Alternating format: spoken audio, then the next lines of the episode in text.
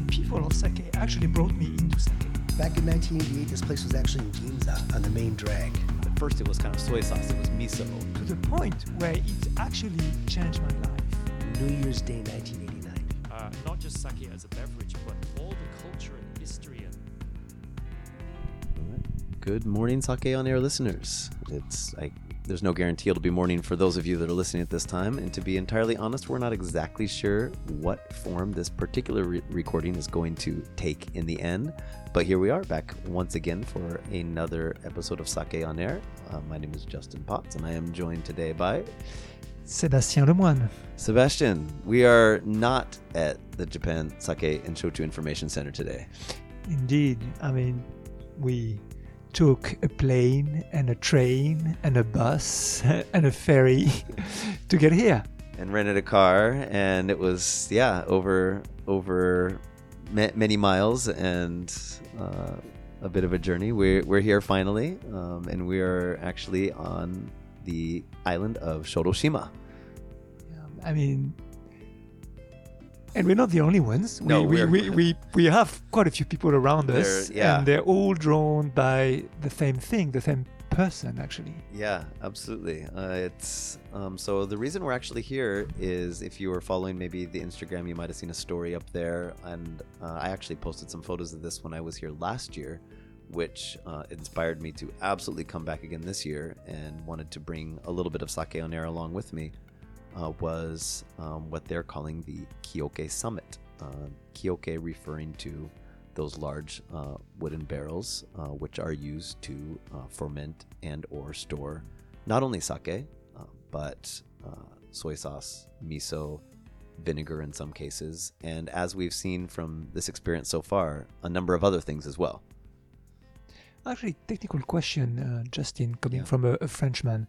um, you used wooden barrels. Yeah, I don't like that word. What about tank? I mean, tank is probably and more accurate is more accurate terminology. Uh, some people use vat. I don't like the sound of vat. Really, it makes it. I don't know. It seems like to me, it sounds like it's cheapening the mm, the product a little Yeah. bit. Um, but um, wooden tank would probably be a much more uh, accurate. so it's sort of a tall thing, um, just with no lid and uh, allows open fermentation. Exactly. Exactly. Exactly. Uh, you can say if you look on the Instagram, we'll be um, putting up um, pictures and photos and things for um, folks to reference. But if you were to do a quick internet search of Kioke, K I O K E, and you would probably get, especially if you were to put that search together with Shodoshima, uh, Shodoshima Island, uh, you would probably get a lot of pictures of these uh, tanks, as well as pictures of an individual by the name of Yamamoto-san, uh, who is a soy sauce shoyu uh, maker uh, down here on the island, who is basically not single-handedly, but um, with the support of a very passionate group of people, uh, individuals, um, over about the last decade, has created a really inspiring and incredible movement surrounding the restoration of Kioke. Mm. Yeah, there was a fear that the culture would disappear um, altogether. And uh, well, the historical background for that is in the in the sake industry, as you may have heard on our programs before. Um, sometime around late Meiji, early Taisho period, the government imposed on sake brewers to uh, get rid of their wooden fermentation tanks and uh, buy hollow tanks made of metal essentially. And that movement had not happened in soy sauce until the post war period. Uh, and it's the GHQ, the um, American administration, uh, bef- after the war, just looking at the state of the Japanese uh, market and, and food supply, which imposed on uh, shoyu makers to get rid of their wooden tanks and start uh, producing shoyu in in like larger plants to to just increase production and and be able to feed the population because shoyu is such an important shoyu is such an important ingredient in Japanese cuisine. It, uh, so as you mentioned, it was something that is truly actually in danger. Um, we've we touched upon the topic of you know the number of sake breweries decreasing, decreasing, and um, production consumption you know on the decline. But sake production is not going to disappear, whereas the know-how and the skill to be able to craft these and then utilize them was was and is still very much actually in danger of disappearing the art the know-how to be able to do that. And it's not necessarily that kioke are necessarily better than the other alternative methods but it is something that is deeply rooted in ja- japan's fermentation and fermented food culture as well as its craftsmanship and its relationship um, to the land and to the forests and to um, nature in a way that helps develop and evolve um, its unique fermentation food culture in a way that is really really special and unique and so to lose that would be a, a very very sad thing Mhm. and uh, we are very very much in danger of that and it's still um, still very much an issue but they are from about 10 years ago um, Yamamoto-san and his band of um, I don't even know what it's called. They're everybody is off the rails down Yeah. here. It's it's This- incredible. Mm, they they come from all sorts of horizons. I mean, mm, attracted by by, by the fencing, saving the culture. Yeah. And so to kind of explain a little bit um sort of about what they're doing here is so um at this point right now, so there's actually only one official for lack of a better word maker of these kioke um at, le- at least at any large size or scale Mm. um that we're sort of talking about those tanks that are used for um for either fermentation or for um storage um that is in Osaka and the gentleman who is in charge of that, who is operating that, um, is arguably past an age where he can reasonably keep Mm. doing it with the level of you know frequency and productivity that he has for generations, or sorry, for decades. Um, and so he's been basically for years saying, "Next year's the last year. Next year's the last year. Next year's the last year." But every time somebody comes went to the, went to him with a new question or proposition hey i've got this is there anything i can do with this barrel I, you know we found this old barrel in the in the brewery in the kura we'd like to use this can you do anything for me um, so it's not just a matter of making them from scratch it's also a matter of repairing or tending to them or making them um, usable or viable again the ones that are already um, that are still floating around out there somewhere that have just gone unused um, and as the inquiries just kind of kept coming in he basically just while threatening his retirement, has just never retired. But it's it's kind of a ticking time bomb in a way. Um, and the reason that they're essentially considered more or less the only one is they're the only ones that are able to produce um, kioke at the size and scale um, that we're talking about, as well as they are very much closely connected and have been continuously working together with those involved with tending to the mountains and the lumber and the lumber industry in Yoshino in, in Nara, um, which is sort of which has essentially been the hub where that, um, as far as the lumber and the type of uh, su- sugi, the type of Mhm. cedar trees that are most um, that are considered to be most ideal for crafting these, um, and so to have that direct through line and that connection, as well as have all of the understanding and resources, not just how to physically construct an item, how to piece it together, but you know when what what trees do we use at what time do we you know cut them how long do we have to dry them what do we have to do to tend to them prior to working on them um, and then all of the little pieces along the way to actually construct and see a project through from start to finish at a large scale I mean, compared to most uh, barrels used in the wine or whiskey industry, I mean, the life expectancy of, of a, kioke is, is, is pretty long, and that's obviously what's striking when you when you're entering Yamamoto-san's kura, um, called Ama- Yamaroku in Shodoshima, is you see 74 kioke, 74 tanks uh, next to each other and some of them have been in use for more than 150 years. I mean, 150 years, and I mean, and it they- shows and it shows. I mean, how do how can we describe them? I mean, there is the, there are these concretions sort of forming outside the tanks. I mean, as you know, I mean there is, there is usually a lot of salt in, in soy sauce. So I suspect salt is is a uh, is responsible for, for the, the, the structure or texture of these concretions. But they, they look like like like a beard. Don't don't don't do you think so? Uh, Yeah, they almost look like living entities in a Yeah. way. It's it's it's fascinating. like the, the trees in uh, Lord of the Rings in Yeah. the in the what's the name of the forest there? absolutely absolutely absolutely it's it, it's really brilliant and it's but it's something very different from what you see in a sake brewery as well Mm. so when you talk about you know the lifespan of these things being you know 100 150 in some cases 200 plus years um, when they are actually used and utilized they are not used solely for sake production they tend to historically traditionally um, be passed down over time um, Mhm. because the time in which they are ideal for or become less ideal for um, producing different products um, changes as these things age. Um, and so traditionally these the new kioke um, are considered were considered to be ideal for making sake because they don't have quite as many years on them.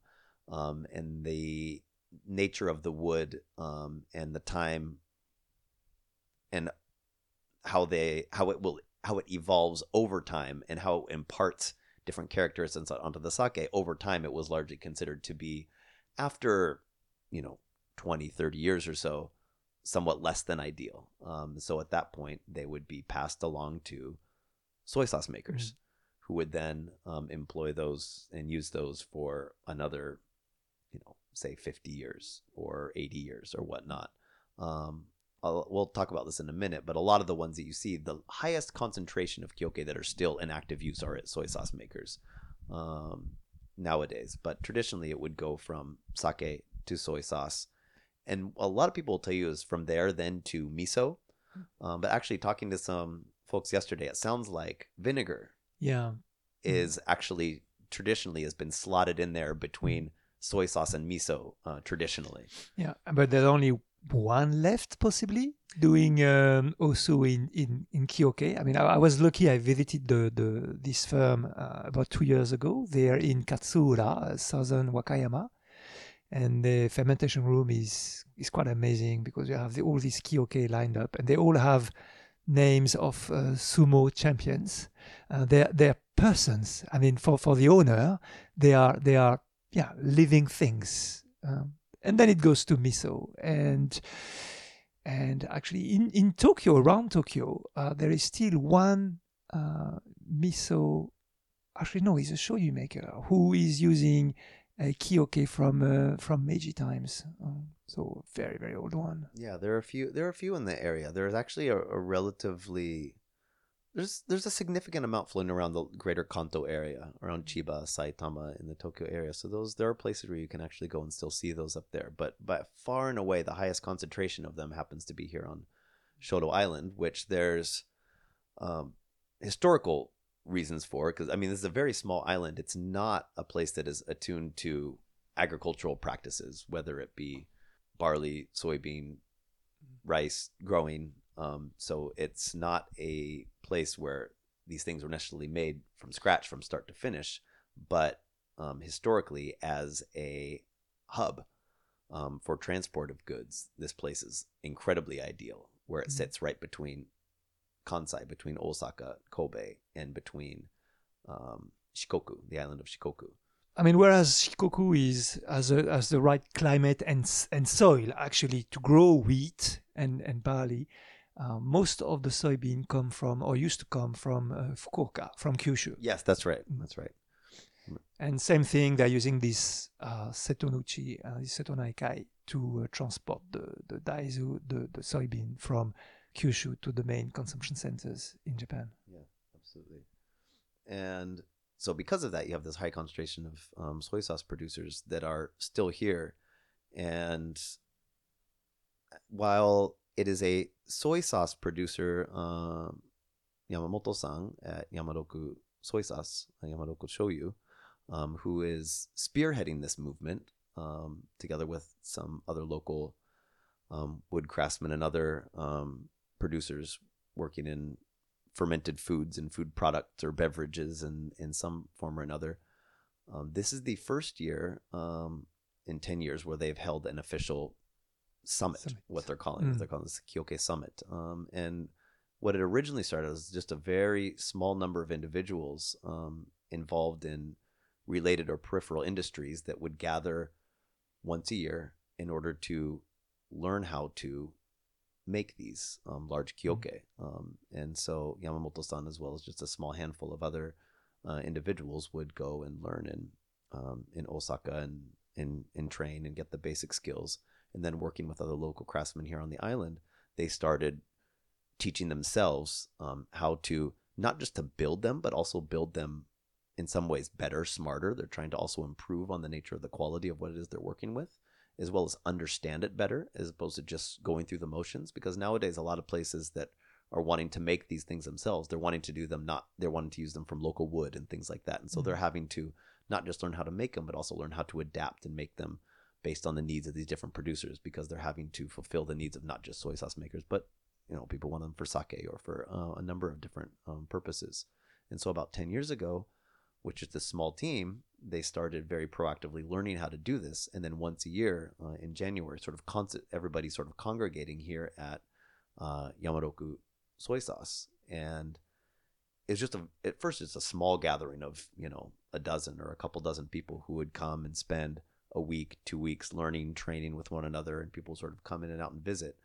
And sort of word of this movement um, sort of gradually grew and grew and grew over the years. And uh, when I was here um, last year, it was just amazing to me the way that the influx of people from all different facets of the industry and peripheral related industries, not just people who are actually making physical products, but um, chefs and media and food writers and all these different folks. People involved in healthcare. healthcare yep absolutely. Um, from all different sorts of fields that are looking at the nature of not just the woodworking but the fermentation the health the science um, and what this sort of movement means um, for the area as well as for japan's um, fermented food um, and fermented food culture This year there is a, a French anthropologist as well. yeah yeah yeah yeah absolutely. Yeah there are a couple of researchers that are visiting from uh, from canada from france um, from italy from a, a number of different places. And so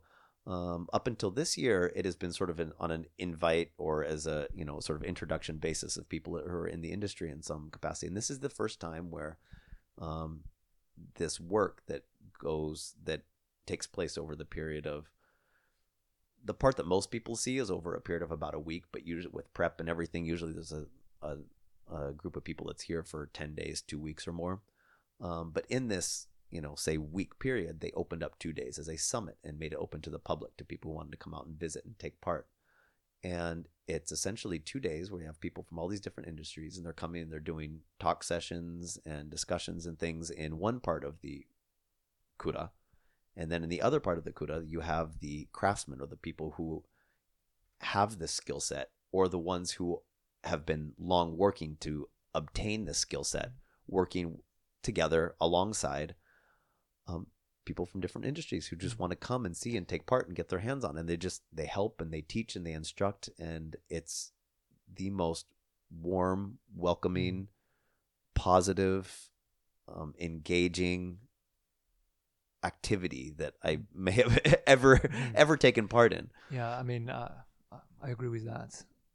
It's it's abs- it's absolutely stunning. It's just been and yet yesterday was just amazing to see how many people gathered um, and just just such, just a fantastic energy um, and so much excitement uh, and And not only they're here, but they, they really connect with um, with each other and and with the reason why they're here for. Yeah, and it's and it's just kind of through this very organic, driven, um, proactive, you know, community of people that have been working to um, facilitate this.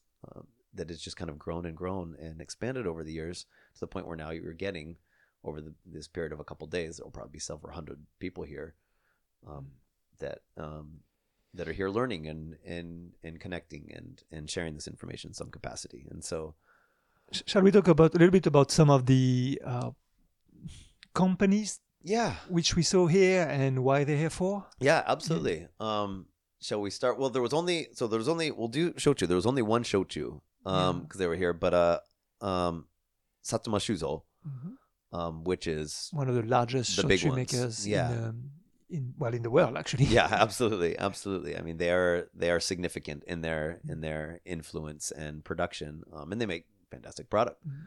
Um, but they had it's a very very young gentleman here who is here um, learning the craft, and he has been for a while, and he's very much dedicated himself to learning how to do this. Not so much because they use it for fermentation or preservation, but they have a wooden still. Mm.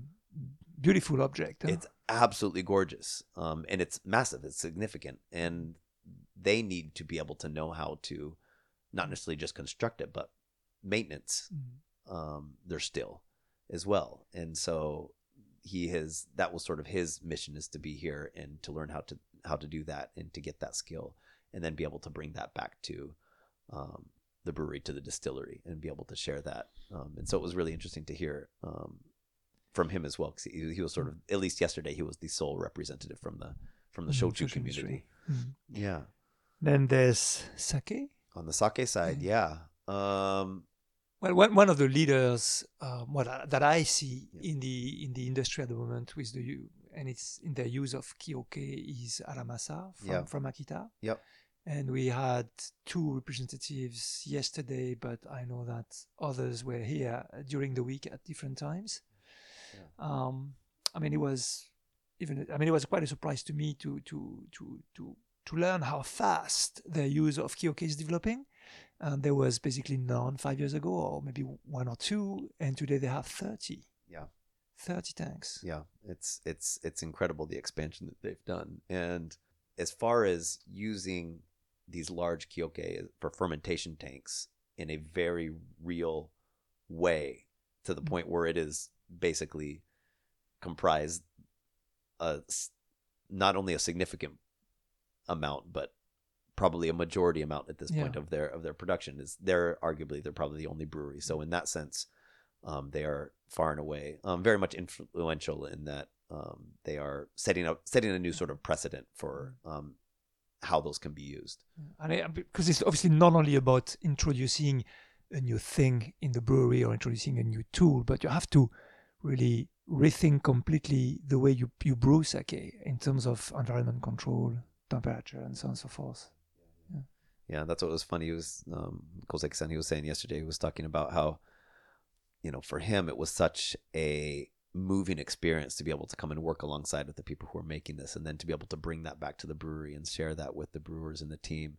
And he tried his damnedest to communicate the passion and the meaning and all behind that, whereas their their greatest concern was Will it leak or yeah, not? Yeah.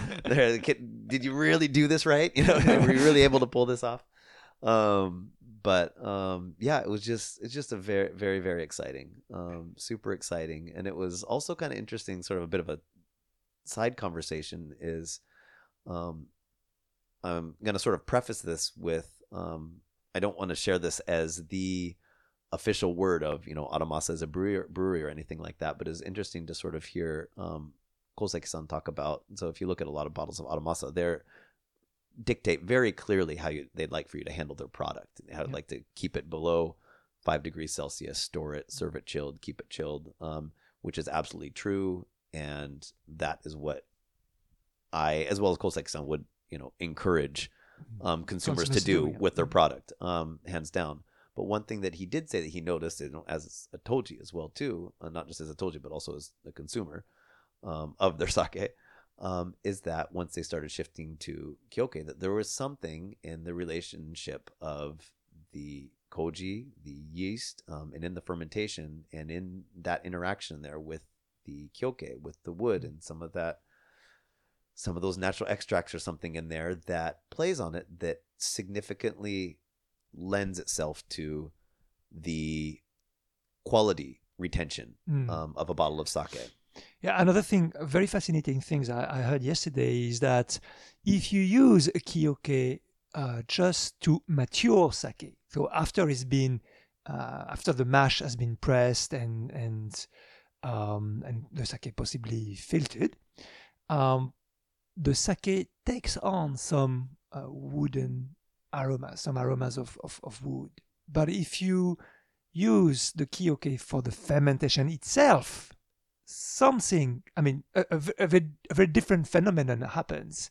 And the uh, the yeast and, and possibly the enzymes of the koji play a role in eliminating the uh, wooden aromas or the aromas of wood in the in the moromi. Yeah.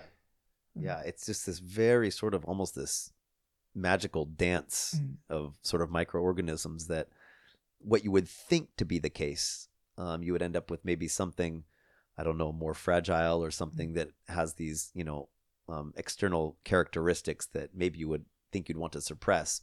But when crafted properly and with care, that you actually end up with a very unique and very special balance. At least that's what seems to be the case. And they, of course, they don't have all of the science to back that up, but sort of just based Mhm. on their experience, having not used those for a long time, having shifted to those, um, and those being sort of primary um, in a lot of their production now.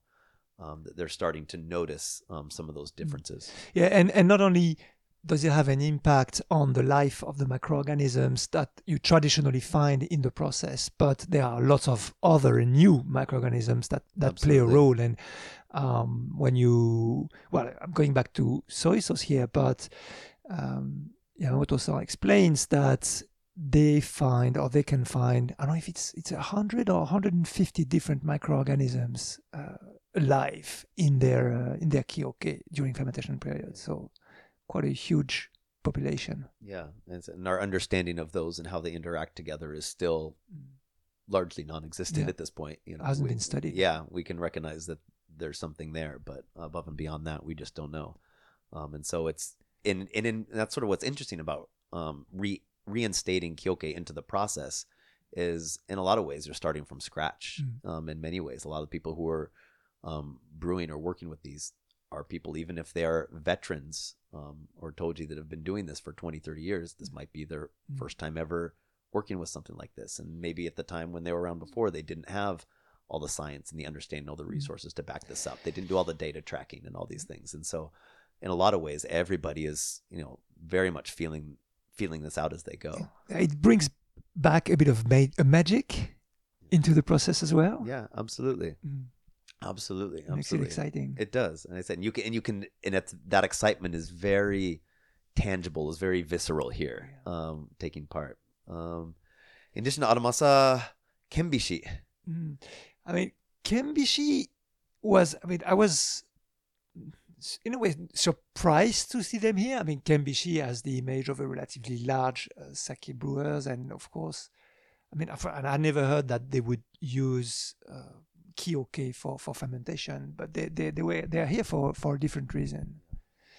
Um, as as a company, as as a large company, uh, with an incredible history because they were founded in 1505, they, they still use a lot of wooden tools in the process. And they even have a dedicated workshop uh, maintaining and, and producing these tools. And that was the, the, the reason for, for them being here. Yeah, they. Aha. You come at a very opportune time, sir. Yeah, we were just starting to talk about Kenbishi. Oh, there we go. we'll put that on hold for a second. You can tell us about Kenbishi. Oh, I got a mic here. Kick your yeah, kick kick your shoe kick your shoes off. Put your bag down. Get comfortable. Hello. Maybe everybody can hear me now. Yeah, welcome. So, who are you? Who am I? Who's who's here? Uh, my name is Jamie Graves. I'm visiting from uh, New York and happy to be here in Japan. Yeah, Jamie, welcome back. Thank you. Yeah, I've, I've done this once before. Yeah, we did. We did a we did an interview. I, I'd have to go back and check episode numbers here. It was it was quite a while back. It was kind of when we were very much just getting started. Yeah. Um. And yeah. So if you want to do a quick little internet search um, for Jamie's name together with Sake on Air, you will probably come up with roughly a fifty minute plus or minus Yeah. interview Mhm. um, with him talking about what he's up to in New York. You want to just real quick the thirty second spiel of where you're at, who you where where you why you're here, where did you come from? Well, where do I come from? Um, yeah, so I'm I'm based in New York. Um, uh, lived in Japan for a bit, but uh, I've got a, a very um, fun uh, job I love doing now where I, I work for a company called Skurnik Wines. Um, I do all the Japan stuff uh, for them. So sake, shochu, um, hopefully a little bit of maybe soy sauce and things like that. We're not sure, but um, And I do all. And wine, yes, we're, we're looking at wines, um, but a lot of um, just uh, yeah, sort of doing all the Japan stuff for them. Um, we import. Uh, I sell in New York. I kind of do a little bit of everything, and uh, I'm here right now just to kind of explore some new things. You know, meet uh, people that we uh, already work with, um, including Kenbishi, who I understand you're just about to talk about. Yeah, we were just we were just sort of starting to touch on some of the brewers that were that were here that were um, that were in sort of their presence and why they were here and sort of their involvement. We're just sort of, and we had just gotten to Kenbishi wow. and mentioned timing. that. Yeah, yeah, impeccable. I know. impeccable I was I was just there last week, so uh, Right? What did yeah. you see? What I mean, it wow. Uh, so it's um, what did I see? Kenbishi was fascinating. I've I've visited a lot of sake breweries. I've kind of lost track, uh, lost track, lost track. Uh, at this point, probably well over thirty or so, um, if not more. And so I've seen, you know, the full range um, of of sizes and and all you know, so many different styles and everything. And I've never seen anything like Kenbishi. Um, I mean, they're just completely completely different from any other producer I've seen. Um, they're for one thing, they're huge. Yeah. They're I, I believe the 15th largest producer in Japan. Um, I, I I, believe that. Yeah. I could be wrong, but I know they're Mm. they're big. They're up there, and their facilities. You you walk into it, it's it's possibly the biggest one I've ever been to. Maybe Hakaisan. Yeah. I don't know. Yeah, Hakaisan yeah, might yeah. be smaller, but um, Yeah. but I mean, you don't normally when you're talking about an artisanal product want to talk about how big the place is. That's usually not you know Mm. very good selling point of talking about how how big they are and how much they make. But these guys do that, and but it's not like they've really automated much. It's like they just throw an army of people at the things. Like I mean, it's all handmade koji. It's the biggest koji rooms I've ever seen in my life. Yeah. Um, and I visited one of their four facilities, and it was I mean to think about four times or th- yeah, four times the size of this thing Yeah. was just was just wild. Yeah. Yeah, yeah, yeah, yeah. And so that's what we're just sort of talking about as well. So the gentleman who is here visiting from Kenbishi, um, he remembered you as well.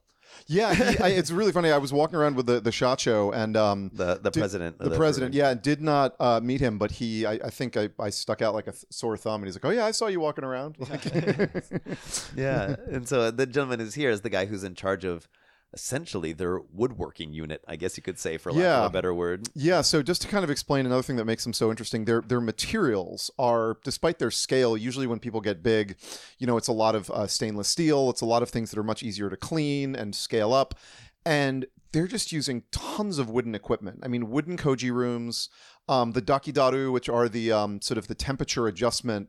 Uh, barrels that you kind of stick in the mash Into when the it's mash, yeah. fermenting. So you can you can put in hot water in these things, and then you dunk the barrel it's like a seal, sealed barrel in the mash and it can sort of um, adjust temperature and actually the president said uh, it's not just a cool old school thing but he, he thinks it's a lot better than using because th- there's stainless steel versions of these things and he says the which wooden are ones, which are standard. That Which mean, are that's standard, what yeah. everybody uses. basically everybody uses those i've seen some other places with wooden Yeah. uh, ones but um, usually they're maybe just for show or something Kenbishi says they actually prefer the wooden ones because the the temperature release is a lot slower with stainless steel, it just the, the heat immediately goes into the Transmits. mash. Yeah. Yeah. Whereas it's logical, thick wood, it sort of slowly releases and it's much more gentle.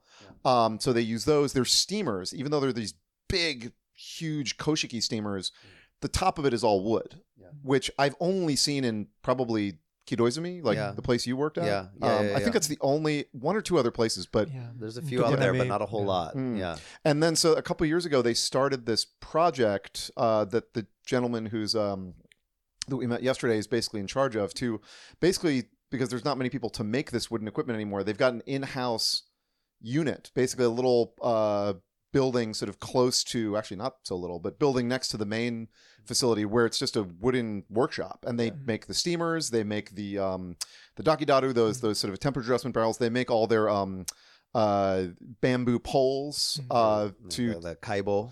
yeah, the the- kaibo that to be able to, to- agitate to the stir mash, the and, and mash sort of to and- stir the yep. mash, things like that, um, and all sorts of things that apparently they do it for their own use, but they've started to sell it to other uh, breweries wa- as well to kind of keep this going, and that was interesting. I had, a, I had a funny conversation with him last night at the um, at the dinner we had where I was saying like I, I was it's it's wild how in Japan you've got somebody coming from one of the biggest companies I know of in Japan directly going to one of the smallest companies and asking for advice on how to do woodworking. Yeah. And it's like completely fine for the small like the small guys, at least Yamaroku-san, Yeah. you know, Yamamoto-san didn't he didn't- obviously didn't feel threatened or anything at all. It was more just like, wow, thanks They're for all- having you. Yeah, they're all Every- in the same boat. Everyone's in the same boat, They're all yeah. in the same trajectory. here. Yeah, everybody was excited the big guy was there and then all the tiny guys, and there was no kind of like uh, feeling of, of rank or anybody's above one another. Um, so yeah, that's kind of my I don't know. Yeah, Hopefully, my little yeah. No, perfect. addition to this. Perfect, perfect. Yeah, because and it really made a lot of news here about about two years ago when Kenbishi announced that they were going to set up this really significant. They made a huge investment in this Yeah. facility to preserve the craftsmanship associated with wooden tools and the resources Yeah. that are used in, in sake production. And so now you're starting to have other producers go to them for to produce items not for them specifically for their Yeah. breweries and stuff as well too. And so while they're not doing kioke right this minute, um, and while the gentleman yesterday insisted that that's not in their immediate plans, I mean, you know, who knows what? I don't think they could ever- Yeah, the, just the way they work they're so big and it's it's like they don't do really when i was there actually we tasted one or two small limited things they do but it's like not even to make themselves look cool. It was literally like a charity project. It was Yeah. for like special needs children who plant a rice field themselves and then the rice goes into making this sake and all the profits go to like education back for the children who grew the rice to their school. And out of that it was all like five items that are all in massive production. Um, so I, I don't think they'll ever do anything small and boutique and kioke zukuri type thing and they're just not yeah, i couldn't imagine them building enough to at the scale Yeah. that they do stuff to do Absolutely. that quite now yeah absolutely. But they do have a lot, a lot more resources, for example, than you know, say like Yeah. Yamaroku-san or Definitely. you know Yamamoto-san. So who knows? We'll, Yeah, we'll see what happens. It's uh, but it's it's really exciting. Like we were saying, one of the really neat things about so we're talking about just sort of the nature of the the breadth of individuals from different facets of the related and peripheral industries that are here, and that's what we were saying is so neat that there's, and which is also somewhat less common in Japan as too is it's it's a very the environment feels very flat in the relationships. So you've got people from all different Mm. levels that are all just sort of congregated around this same cause, the Mm-hmm. same purpose, and everybody is just so highly motivated by this that it's Yeah. just everybody is just sort of arm in arm, you Yeah. know, working together. It's just really, really, it's really Yeah. exciting. So to be able to see producers of massive scale together with you know soy sauce makers that Yeah. it's it's one dude who's been doing Yeah. it by himself for you know 50 years Yeah, and they're yeah. just and they're just sharing information that's and, wild and doing that so it's yeah Did you talk about the Everyone- Worcestershire sauce guy yet no not yet oh man that was my absolute favorite yeah, yeah yeah yeah no fill us in fill us in Uh, me, I don't. You Yeah, guys go want for it. Go for it, go so for I mean, yeah, it's uh, you guys. I, I don't know. I literally just jumped in the middle here, Yeah, so I'm no, not sure what you've covered so No, far. But it.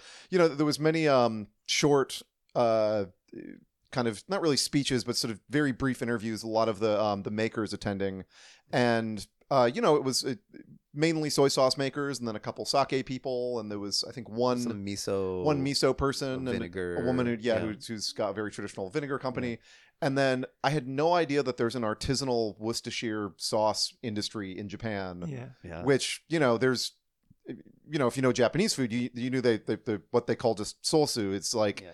Everywhere with with sort of you know fried things like it's, it's very very common but you just i've only seen like a couple of the really big brands i had no idea that Yeah. there was a artisanal industry out there Yeah.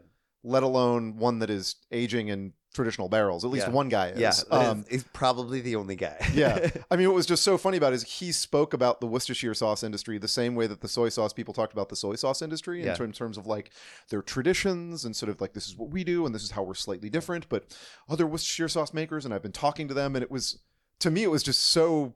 I mean, funny. It was just so, so like Japan Same so Japan. I was I was like, oh my god, there's an artisanal Worcestershire sauce industry, and they all like have you know they all meet and they Yeah. all get together. good Yeah. yeah it was it, it's it's really cool it was really really cool um going down as far as sake breweries there was those two and then there was um uh, Yamana Shuzo, which uh, makes Okutamba, which is a small, small um, producer, um, sort of up in northern Kyoto. And I actually haven't visited myself. I had heard of them, but didn't know a whole lot about them. But it was really Kyoto nice or talking- Hyogo? Uh, Hyogo, Hyogo- sorry, Hyogo, yeah, sorry, yeah, you're yeah. right. Yeah, sorry, Hyogo. Um, and Okutamba, and what he said he was, I believe, twelfth generation. Um, they've been around for a Hmm. little over 300 years, 305 years, I think he said. Um, and there they've got a couple of kioke. So they've got two that they're working with, and they're shifting toward doing more kimoto production, more less polished rice, more, you know, matured, Mhm. more, you know, things of that nature. Um, and they're gradually emphasizing that more and more, and they have been over the last few years. And so, their their products are ones we do you don't see floating around Tokyo all too much. And so it was yeah, it was interesting to talk to him. Mhm. And so he was, yeah, it's it was it's it's nice. You've got people who are doing stuff on a very small scale, um, as well as people who are highly who have made very significant investments into this for places like you know Kenbishi or Aramasa or these Mhm. other places that have been here. So, um, yeah, it's nice to hear sort of everybody's um, current positioning and sort of their their forethought with regards Mhm. to and people from overseas as well. yeah I mean, Baladins. Yeah. Yeah. Um so for those so Baladin craft beer, they're they basically put Italian craft beer on the map. Um Yeah, I think the mid '80s, I think. yeah, I believe I'd have to I'd have to Yes, check I it. think But it's that sounds that sounds about right. Um and um the president um was here as well too because from a number of years back they have been working on a Kioke beer project Oh um, wow! together with them. Kidding. um, back in 2015, they had the um, the expo, um, the World Expo in Italy, where it was the theme was food, Mhm. and um, coinciding with that, um, long story short, we can talk to Yam- Yamamoto-san later, but there was an opportunity to have him bring and display his kioke as part of sort of the ex- exhibit and the exhibition there. Um, while during the during the um, during the expo, and through one thing or another, they ended up getting connected with Baladin, and they were saying we would love to make a beer um, using this, and the beer that they're making, um, they only have one kioke. Um, and now it stands. If you go and you tour their place, at the end of their you know ninety minute or two hour tour, the last thing you come up to is this giant kioke waiting, resting with beer inside. They leave it to mature. It's in their their maturation on is something like three to four years. Four years, yeah. Yeah. Mm. Oh wow! Um, and it's something that is entirely different from anything else that's out there. It's Mhm. a it's a different paradigm in the world of beer. It's so- it's um it's not carbonated in the way that you know you're used to. It's somewhere between sipping s- shoyu and a stout or something. You know, Yeah, um, you know, it's 14% alcohol. It's it's something that's really, really, it's something entirely different. But um, they're just incredibly invested in creating something really new and really special. Hmm. And they've sort of had this collaboration, and they've only released it once. Um, and they said their next release is going to be this summer. He said May or June, something like that. Because they only have one kioke, and they leave it. You know, it sits for um, such a period of time. They had one release, and then this is going to be just their second release Wow. here. Um, and so yeah, uh, while a lot of the people gathering are you know traditional industries here, you have beer. Um, we also had uh, mitosaya, which essentially Yeah. they make, I guess we call it a Japanese brandy. uh, Odavi, I think is how they. Yeah, Yeah. yeah, exactly. Um, and another very small operation. yeah, very small operation. They only have one, Yep. and uh, how, how many are there? I mean, two, maybe two people working full time. Yeah, Oh. pretty much. Yeah. Pretty much. Yeah, probably. Um, and they're based out in Chiba, and they really just started releasing um, consistent product just last year. They'd been sort of doing small test batches, and it took them a while. Um, and then even after they opened, they didn't even. He was saying they didn't even put it to use for for some time because they just. The, one is they're very small, and then they had this massive, massive barrel that they're like, "What are we going to put in here? We don't, you know, we don't have enough resources and or anything set up to be able to make, you know, any anything. They're of this sort aging of their scale of product. spirits in there, or No, Actually, they're they, fermenting. they're fermenting. Fermenting uh, it. yeah, I They're mean, because fermenting, it- although it's a distilled spirit, Mm. you, you need to go through a fermentation phase Yeah, first, makes sense. and so um, they you, they've started to use it to to to- to make their mash. Wow. Um, they started with nashi, Hmm. so this uh, apple pear Mhm, fruit, mhm. and actually at the moment they're fermenting apples um, in the in the in this Interesting. kioke. So kind of like an apple brandy, apple Odavi, or Yeah. something. or- Yeah, well, so what they do a lot of different. Some they have like so- they've done like stuff with like sansho peppers. They've done stuff with like Mikan, Mm-hmm. you know, oranges and different things. And so basically, they go to different regions and find um, producers that they like that have great product and create, you know, fruit Hmm. and herb based, you know, Hmm. distillates from these different. and it, and it's quite new. I mean, it's quite new. I mean, it's it's in a way Japan only because there is a there is a culture in other countries to use um, not I mean, to use other materials for fermentation Mhm. tanks. I mean, in Asia in particular, and the research person mentioned the use of, of ceramics in in, Yeah. in Korea and in other places. But uh, wood is is really sort of a, I mean, sort of specific to Japan, isn't Mhm. it? Yeah, I was interested to hear that yesterday. I, I didn't. She just sort of said this is the difference between a lot of like Asian. Was it like soy sauce makers in Korea? She was talking yeah, about. I um, and, and and yeah, and, and or soy sauce or similar types Similar- of soy sauce, similar like things to yeah, soy sauce. yep, yeah, and that and that Japan was unique in that they use the wooden kioke for fermentation and whatnot. Yeah. But I, she didn't really say how that came about or, or if we even know why or yeah, anything. she didn't do yeah. but it was sort of interesting in that that that's the direction that Japan went. Whereas traditionally, if you go way way back, I mean, Japan was the same. So if you look at, Yeah. you know, before it was kioke, it was it was ceramic. It was these, you know, and sometimes you still, I, I don't know of anywhere that actually has it in use. I've met a couple folks that are pondering that, Yeah. um, and, and exploring that. But when you think about actually, when you do go look and you look at China, you look at Korea, Hmm. and you look at a lot of their ferments, traditional ferments, you see these, you know, rows of ceramic jars and things, Mhm. um, which is com- which is Yeah. still commonplace for a lot of those products. Yeah. Whereas you only see that for a handful of things in Japan, whereas pretty much everywhere shifted to Mhm. wood primarily um, around like the Edo. Um, Well, actually, I. I think I answered my own question. Yeah. I was thinking about this yesterday because she was saying like the big difference is size, Hmm. and with Edo, with like you know the countries at peace and the economy's developing, and suddenly people are making things on not an industrial scale, but on like a bigger commercial scale, whereas before it had been more like small home fermentations and. You know, there's only so big you can make a ceramic. There's only so big you can make a kiln. yeah. So I guess for it must be it must have been a scale thing initially to make bigger absolutely. tanks to ferment in. Yeah, Yeah. actually, I visited a place in Shimane not too long ago that does a lot of ceramics and pottery and things like that, and they had one of the largest, um, large Kame? ceramic kame that Yeah.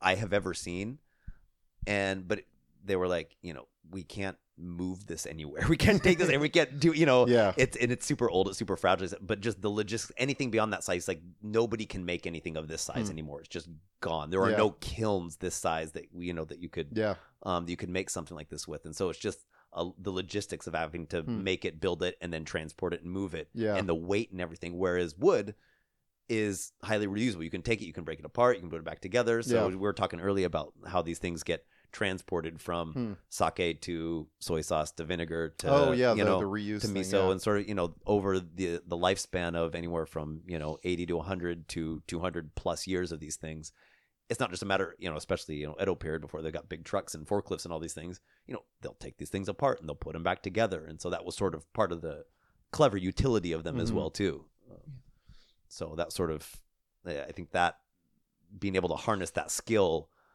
allowed them to transport not just the wood but also whatever product Yeah. um, they were going to put in it as well too which made production much Mm. more um, efficient Yeah. so yeah sebastian did you want to talk about morikuni real quick before we head out just Sure. because we did go talking about yeah as they are the one and only sake brewery here on the island Yeah. One of the surprises coming here is that, uh, well, I knew that there, there were many uh, soy sauce makers in, in Shodoshima, uh, but I found absolutely no soybean. As we discussed, actually, all the soybean is coming Mm. uh, from, uh, well, traditionally Fukuoka and, and, and other origins right now. Um, there is rice, but there were no sake breweries Mhm. or I mean, I'm not sure how many they have they, they, they were in a, in a distant past, but the last one had closed about 40 years ago Mhm. until a, a brewery located in Takamatsu, just just across the sea in, in Shikoku, called the Ikeda Shuzo, decided to uh, move their operations from Takamatsu, from the center of town, basically, to uh, Shodoshima and become the first um, sake brewery or the only sake brewery active in Shodoshima. Mhm. And it's a very small operation and it was fascinating to, to hear about some of the challenges that they've been facing, which are, are actually similar to some of the uh, of what some of the overseas uh, sake breweries are facing. Is there is no sake rice on, or there was no sake rice on Shodoshima. There is Oh. no Mhm. rice polishing Mhm. plant, so Yeah. they've got to import Mhm. Mhm. uh, most of the stuff Mhm. from uh, other uh, places in Japan. And so, uh, in a, an industry which is, um, I mean, in highly competitive and, and where prices are, are dragged down by the by the, the decrease in, in consumption, uh, it it adds uh, additional costs Mhm. to uh, to the to the to the balance sheet. Mhm. Um, so um, this small uh, operation is is surviving uh, through a, a- a through their through their, their ability to tell their story and attract new consumers to, to what they're doing and, and the quality of their product and and I mean Ike- Ikeda-san, um, a, a lady who must be in her 60s now and I'm not I hope I'm not being rude um, was um, was adamant that the, the future of, of uh, Shodoshima Shuzo is the, their ability to uh, to develop roots in the island. And so she they have started a, a, a rice project recently uh, to connect the, the brewery with the local uh, rice uh, industry or rice rice rice farming uh, activities, and there, there are no source sourcing part of their rice uh, from from the island. But of course, because there is no rice polishing technology here, um, they're producing a sake which is called 88, like Mhm. 88% semi-rye. Oh, okay, great. Um, but a but a but a great story. Mm. Mm. And she, she was surprised that her sake found she, she was in France this year, I mean last year and the year before at the sake at the Salon du Sake, and she was really happy about how well her, her products were received, and she was really uh, modest about um, about their operations. I mean, they've been in existence here for only 15 years. How do you compare with the likes of Kenbishi, Mhm. uh, like 500 years of, Yeah. of history, or, or, or many other breweries? But at the end of the day, their story is as as fascinating as Mm. Yeah. others, isn't it? Definitely. Yeah, and it's and it's pretty precious to be able to have that single brewery here on the island. 'cause it's a beautiful island, and you have, uh, as we are saying, it's known as the island of soy sauce and olives. This is the hub for the production of both of those for the entire nation of Japan, and to have a local sake is that's nice. That's Yeah. a, that's a good thing, and so to be able to have that presence here, and it's nice to see when just sort of driving around and seeing visiting different hotels or different shops and stuff. It has a presence. It's served at the local Yes. restaurants. It's it's Mm. very much permeated um, local business here on the Yeah. island, and so it's yeah, it's it's it's really nice to see. Nice. Um, yeah, we should get going just real quick, which we can splice in somewhere. I just want to share just a couple of the numbers yesterday. So we are talking about, you know, now because of sort of that rotation of how these kioke are used and sort of how they're funneled down through the, um, through the various fermentation, you know, industries, um, I guess you could say, um, because a lot of the ones in sake productions, they're almost non-existent. We touched upon the sort of the unique nature of Aramasa, but in most cases, if they if if a brewery has two of these, they're it's pretty exceptional. Um, nowadays, you're trying to see a lot of places try and reinstitute one if they can in some capacity to see if they can to see what they can do with it. I mean, that's the extent, and so there isn't actually a, any real data out there. But what they're trying to do is sort of gather data as to sort of the nature of how many of these are actually still out there and what capacity are they still being used. Um, and because of sort of over time how they're how they've been used, they sort of disappeared more or less from the sake industry. Anything that's out there has been reinstated reinstated very recently. Um, and then they tend to go from soy sauce and then to miso if there's no vinegar in between there. Um, but once they get to miso, they start getting so old that a lot of them just they just can't be Mm. used anymore. They start having problems or they're unable to maintain them or maintenance them. And so a lot of them kind of stop at the timing wise. They sort of stop at the soy sauce stage. So you got a lot of places that are still around that were a lot of their kioke are, you know, anywhere from 80 to 180 years old or somewhere kind of in that range. Um, and so what they're trying to do is go around and collect the data. So they want to know not just what's being used, because a lot of the ones that are out there are going to be going out of commission very, very soon. And so Mhm. it's not just a matter of building new ones; it's also a matter of repairing and maintaining the ones that are already out there. Um, and so as of right now, um, based on 27 data from 27 different prefectures, the ones that are actually be available that are actually present from what they can gather at soy sauce producers, um, there are they say 3,533 barrels. However, the ones that are amongst that, the ones that are actually being used for production is 2,709. Um, and those are going to constitute a majority of the ones that are actually still in the country because outside of the soy sauce industry, they're very, very few and far between. You've got a few miso producers, but aside from that, it's a pretty small number. Mm. Um, but then what's interesting is when when you look at that, so who has got these things? Who's sitting on them? Um, a little over a thousand, eleven hundred of those are split amongst six producers here in Kagawa. So basically on the island of Shodoshima. Yeah. So about half the ones, nearly half the ones that are actually being used in production are here on this tiny little island. Um, and then after that, you've got a chunk about 350 in both Fukuoka, um, as well as Ibaraki. Um, Shimane has a bunch, just a, a, a little less than 300, as well as Mie. Saitama has a bit. Um, Niigata surprisingly has a little bit. Chiba as well. Chiba's a pretty big soy sauce producing region, but you've got a lot of bigger producers out there. And then after that, it pretty much drops off, and it's just a handful here and there, kind of a thing.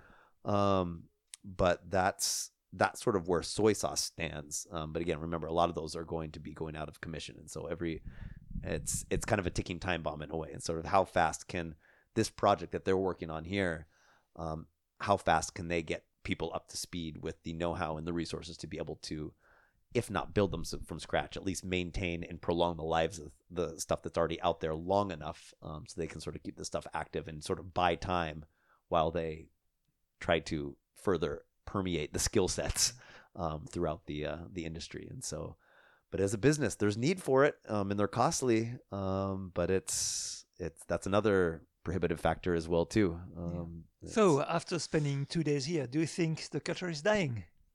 Ooh. Ooh.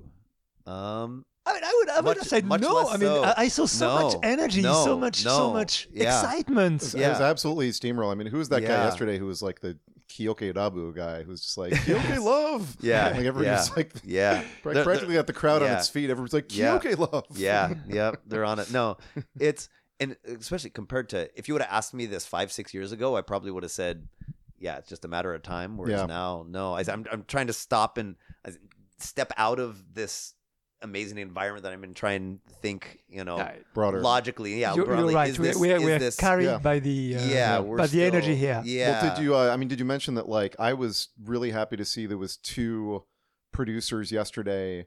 I don't think either of which used Kioke, Yeah. but they'd come with their kids. yeah So the next generation of their producers were there, um, who were literally set to take over, and they were like, "No, we just want to see all this interesting stuff that's going on." And the the kids, I mean, one of whom I say kid was like 28 years old. The the next generation, they were like super excited, and you know, obviously, every generation in Japan of a company always wants to.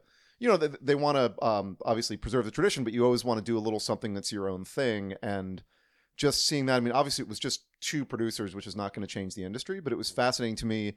Two producers who said they don't use it, don't necessarily have plans to use it, but brought their kids because they want to see that, and the kids are really psyched. And I think that's like, at least it's moving in the right yeah direction. yeah You know, that was very.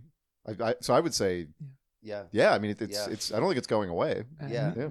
you need to find the little hands to uh, to build them. Yeah, absolutely. I said, and that was really, as a, and a couple of the, so a couple of really, really young people here that have basically committed themselves to figuring out how to do this. Mm, yeah. um, and the number of those people have been increasing. It's not a massive number, um, but they are very proactive individuals that are also in a position individually as well as within their Yeah. individual you know corporations that are invested in figuring Mhm. out a way to make this work Yeah. so yeah it's super exciting super exciting but um anyway we should get back to Yeah. the festivities um and yeah we'll see if we can round up a couple of short interviews here and someday figure out a way to um translate those and get those out here they'll be out they'll be incorporated into this somehow but for now let's get back to the uh Yeah. to the And- shenanigans And we'll probably put some information um, at the time we release the episode about Yamaroku Shoyu and, Yeah, absolutely. and just uh, I mean some links and, and, Yep. and information that you can refer to if you're Yep. interested. Absolutely, absolutely. And if you do you do some searching, you'll you'll be able to find. I said